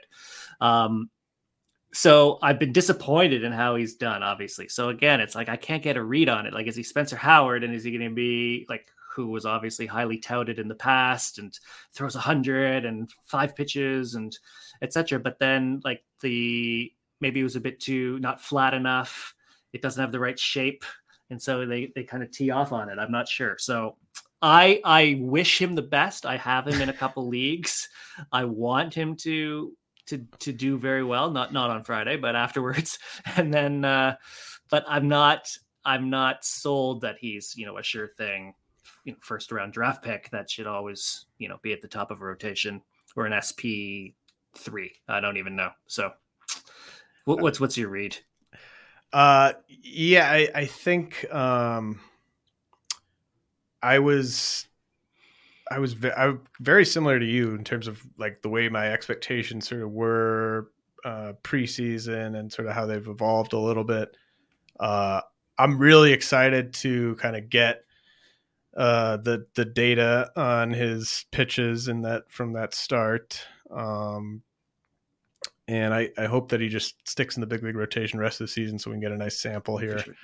Um, but yeah, I, I, think he's kind of like to me. There's you know there's like five or six like clear uh, top pitching prospects. Like half of them are are hurt, um, and he's not in that range for me. I think he's more like I think Cade Cavalli versus like Cody Morris versus like Gavin Stone is is kind of I think that's kind of the range I have him in. Um, Still top 100. Oh yeah, yeah, yep, like mid, middle of the top 100. Yeah, okay. like, um, and then you know proximity is great too for for pitching prospects.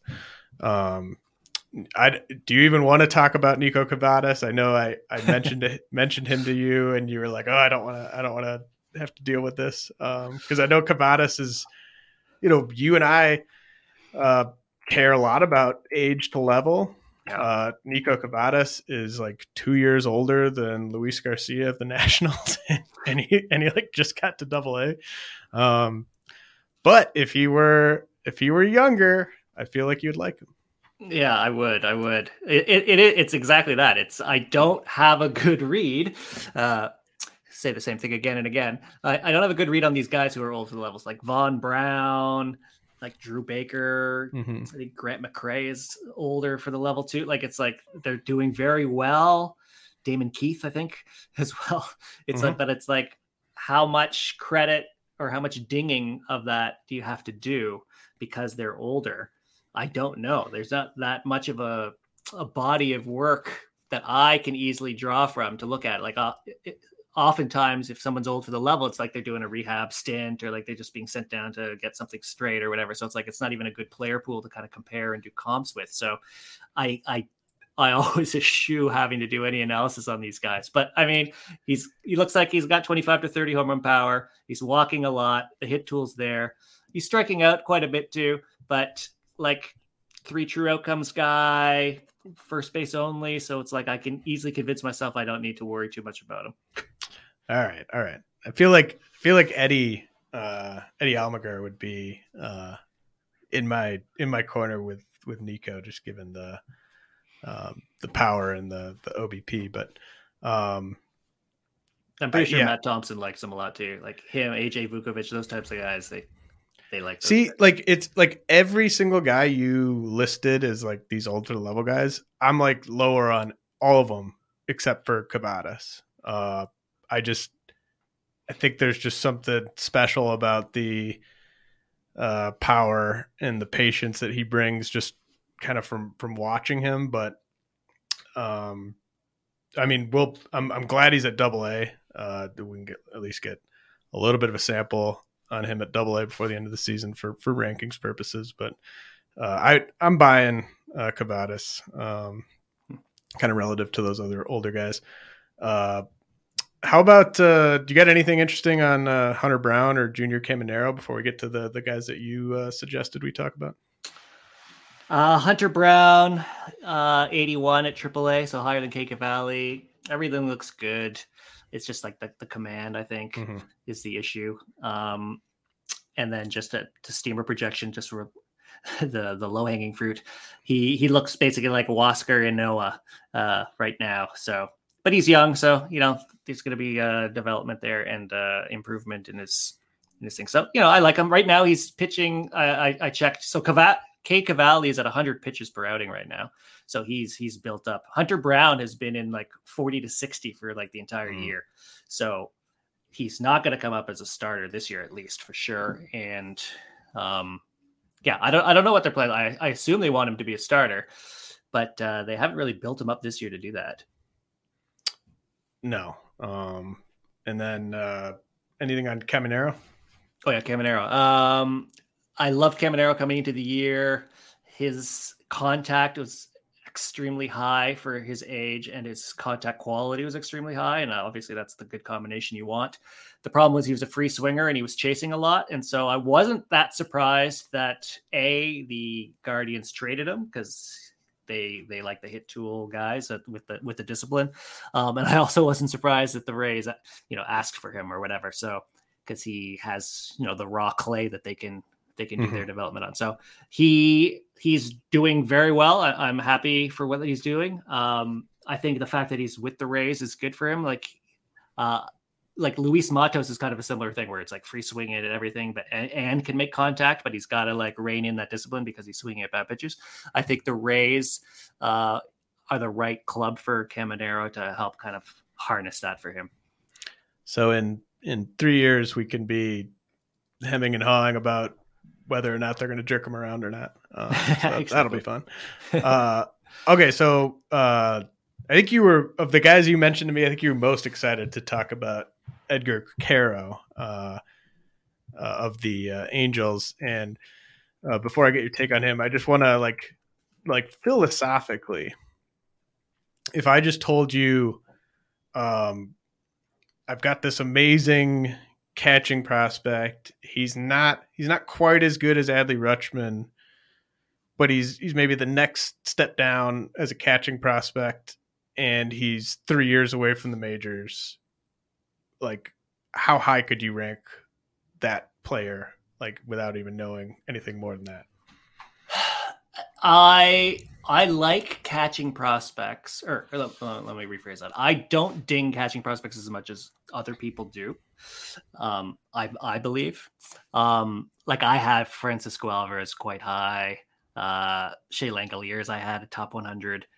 Um, the, the the funny thing is that there have been so many good catching prospects recently that I have a lot of them on my teams already. See? And so I don't need them. And so it's like the replacement level or whatever in my head of what a catching prospect is is is so much higher that you have to a higher bar to clear. And so um that is kind of the, the narrative with Edgar Quero. Like he has been at the top of RoboScout for a long time, and I've just not pulled the trigger essentially the entire season because he's a catcher.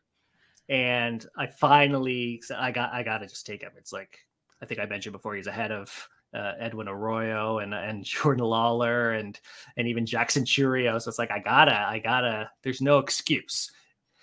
And like his defense is solid as well, and so it's like there's no thing of like he's not going to make it a catcher or they're going to have to give him more reps, and there there isn't anything kind of against him other than quote unquote he's a catcher. So I do like Edgar Quero. Do you have him in your top 200, 150? He'll be in the top 200. Um, I don't know exact. I don't know if he'll uh, he'll probably be top 150. Um, my so what you said is like the way I've sort of started thinking about ranking.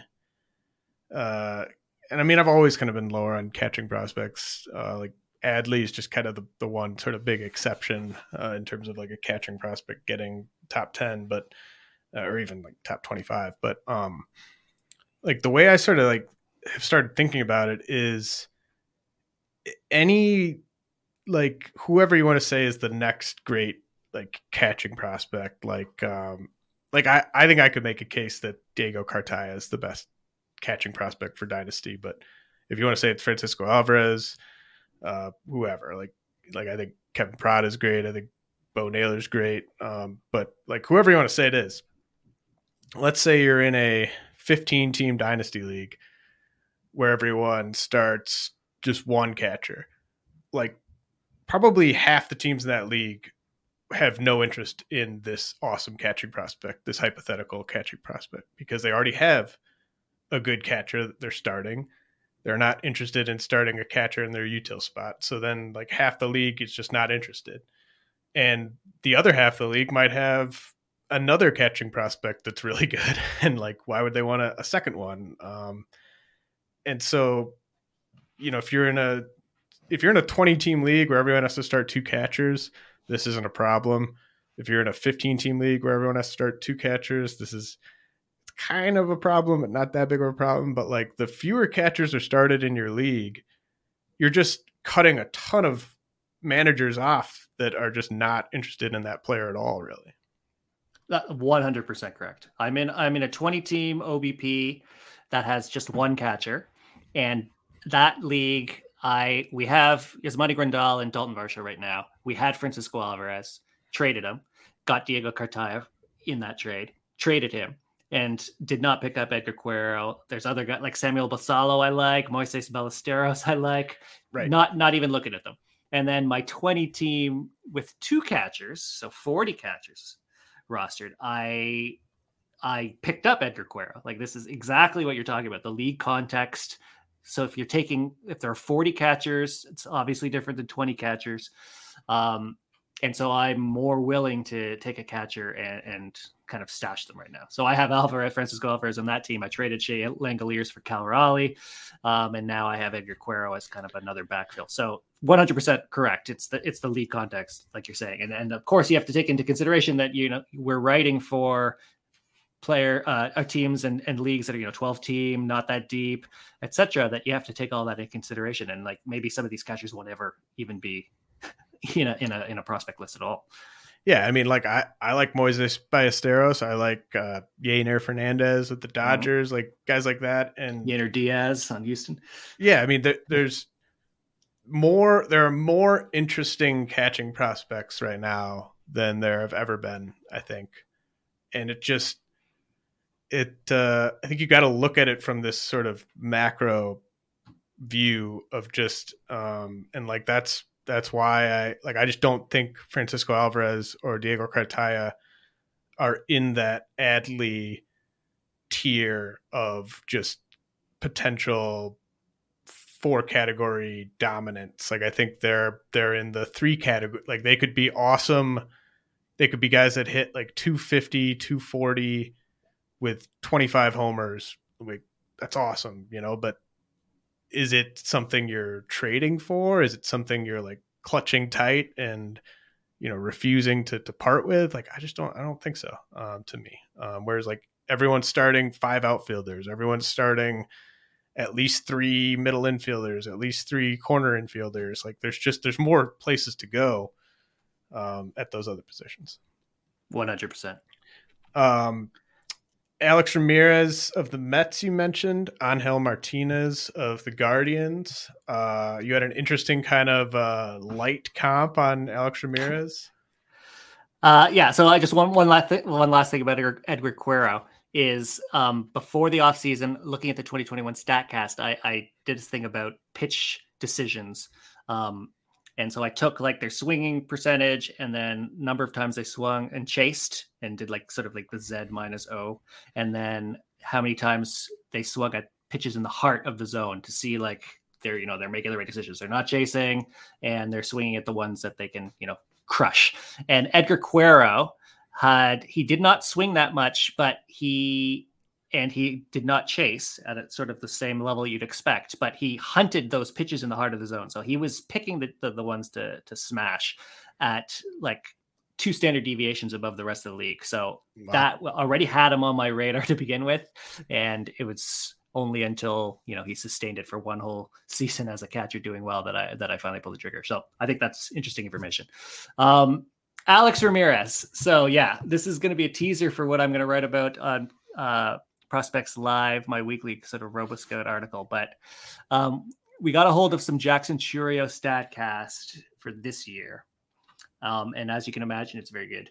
Um, and so I looked at him as a 18 uh, year old at low A and, and compared to see last year low A 18 year olds because I have the Statcast for that. And Alex Ramirez is very, very similar in a lot of ways to Jackson Chourio um, underlying stats. So the ground ball rate is much worse. Alex Ramirez's ground ball rate last year is much worse than Jackson Chourio's this year. Um, the like OPS production, etc., is not not as good as well. 929 Chourio was compared to Ramirez 710. But underneath the hood, uh, the launch angle and the percentage at above 95 at the, the, the, right launch angle, the exit velocity, the 90th percentile exit velocity, the maximum exit velocity, all that stuff, the chase rates, the the contact, all that stuff was very, very, very similar between the two. So my premise is Alex Ramirez has another gear that he could unlock. If if there's someone who could be quote unquote the next Jackson Chourio, um, who's already on the radar, but maybe is a buy low right now, would be Alex Ramirez. Can you That's... be can you be the next Jackson Chourio if you're 16 months older than Jackson Chourio? yeah, very good point. Uh, well, is there someone who could come out of nowhere and be come from low end of the top 100 to top 10 by the end of the year? Um, I think you could do worse than than betting on Alex Ramirez. So is he to you like? Because I've kind of got him in the eh, like roughly around like 60th best prospect. Uh, are you a little bit higher than, than that on him? Uh, I was lower. I, I, had him at like 80 because he hasn't been that great this year. Um, RoboScout hasn't been a big fan either. Um, and I was I was relying. So when we did our update with the FYPD, I was I made a conscious decision to be heavily reliant on RoboScout, and so he was outside the top 100. I'm like, well, I guess I got to move him up because like that is kind of a bit ridiculous. Um, but I think I got to have him. I think I will have him in the 50 to 60 range when we next update. Okay, so yeah, we're we're basically in the ballpark. Yeah. Um, and then Angel Martinez, uh, switch hitter for the Guardians, just got promoted to uh, Double A. Uh, you had an interesting comp to me um, of him versus uh, Brayan Rocchio, and uh, yeah, I don't really think there's any any debating that uh, Martinez was better at high A than Rocchio was, and it's it's easy to compare these guys because they're both switch hitters. They both basically have the exact same um, physical and defensive profiles, and Martinez is basically just like a year behind uh, developmentally of Rocchio. Uh, the big thing, like Rocchio's big breakout, at least for me, um, really kind of giving him a push is what he did at Double A um, as a 20 year old last year. Uh, I thought that was very impressive. Uh, he started off very very cold this year, but was basically the same guy over the last uh, I don't know 10 weeks or so. Um, do you think Ramirez or do you think Martinez could be on the same type of um, path as Rocchio. Like, because I think that what he does at Double A, because he's 20 now, you know what, he maybe gets a you know handful handful more games in at, Double A, but um, like he'll he'll probably head back to Double A next year. Like this is kind of a level where we kind of see whether what he did at, at high A was was legitimate. Yeah, I mean, I think, and also like they both play for the Guardians, obviously, right. and so they have the same park factors. Um, so like you can look at their you can compare their results like at face value one to one without having to do any math in your head. Um, so they had similar plate appearances too. So it's an easy comparison. It's just like Angel Martinez just kind of blows Brayan Rocchio out of the water on on, almost everything. So to me, that I, leaves me very optimistic um, that Angel Martinez is going to quote unquote be the next Brayan Rocchio. Um, I, I, looked at him because he was always kind of scoring well in RoboScout. But just like with Vaughn Grissom, I was always like, ah, he's like a 10 to 12 home runs, 10 to 12 stolen bases, you know, good batting average, but that's kind of empty, blah, blah, blah. So I'd always kind of like poo poo it and not really dig in deep because I want like elite power or, you know, elite hit tool. And he was always sort of like average to above average across the board. Um, so I decided to dig in and that's where I found this thing. So yeah, I think I think in the way that you were talking about Robert Hassell and Evan Carter needing to be kind of converging, I think I need to have Angel Martinez and Brayan Rocchio kind of converging a bit more than they are now. I'm not, I'm not sure exactly where they are, uh, but I think they got to be within 20 spots. I think now of each other, in my opinion. So it's it's another yeah. I mean that that uh, the Guardians just their their plethora of middle infielders. I could see it becoming a bit of a headache for us uh, yep. Because I sort of assumed that one of Amed Rosario or Andrés Giménez would fall short this year. And then like it'd be kind of clear like that that guy's not really in the plans. Um, you know, Jimenez has been way better than I thought. Rosario's been about as good as I thought. And so they they both at least look like guys that should be playing uh, almost every day. And you know, Rocchio's knocking on the door. Tyler Freeman is like just kind of an afterthought at this point. Uh, you know, it's it'll be interesting to see like if if there's room for for all these guys and and what they end up doing there. For sure, I, I, felt the same way. I thought it would be like one of Rosario or Giménez, like you said, would go the way of Oscar Mercado, and right. it would all sort itself out. But no, it, it hasn't. And and the Guardians, like their outfield is going to be. Uh, I was thinking about this the other day. They're that's a pain for redraft for 2023, assuming they don't move anyone. I mean, I I don't think they're going to give Straw everyday playing time again, but like they have just all these interesting young outfielders. I think Oscar Gonzalez and Kwan probably play uh, as much as they have been of late, and then there might just not be a ton of playing time left for for the rest of them. But um, if you take if you take Steamer 600 um, and pretend that that's what the plate appearances are going to be next season, Oscar Gonzalez is like the 25th outfielder. It, it's actually pretty ridiculous, according to Steamer. So I think he's going to be a popular target next year for sure. Yeah, that'll that'll be uh, that'll be fun. Uh, I could see him being kind of divisive for for redraft chatter, but uh, I think that uh, that'll probably do it for us. Uh, what, why don't you why don't you tell people uh, where they can uh, find your work and uh, how they can get uh, all that great RoboScout uh, data? Yeah, so prospectslive.com. Um, I'm on the Dynasty team uh, behind the Patreon wall. Basically, that's where the RoboScout stuff is. We have expanded recently. Uh, Drew Wheeler has come over from SP Streamer. He's uh, locking down some of the the podcast hosting and and all the Dynasty stuff. Um, we just also got Tieran. Um, I'm not sure his last name. I think it's Alexander. I'm sorry, Tieran. Um, who you've probably come across on Twitter because he's uh, very prodigious and prolific on there. Um, he's he's joined the team. There's also going to be another high profile uh, announcement, but that uh, is under wraps right now. But maybe you know about it. I'll give you a hint. It's another Highlander guy. Um, so yeah, there's a lot of exciting stuff happening at Prospects Live. Um, on Twitter, I'm at the underscore underscore arrival, and you can find me on the TGFBI uh, leaderboard, hopefully in the top 25 by the end of the year.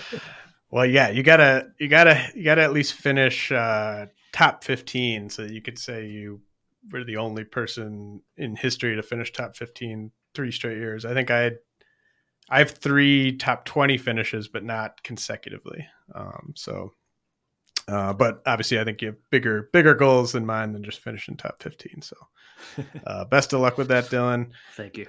Uh, really appreciate you joining me, and uh, I'll be back next week with a mailbag episode. Always a pleasure, James. Thanks.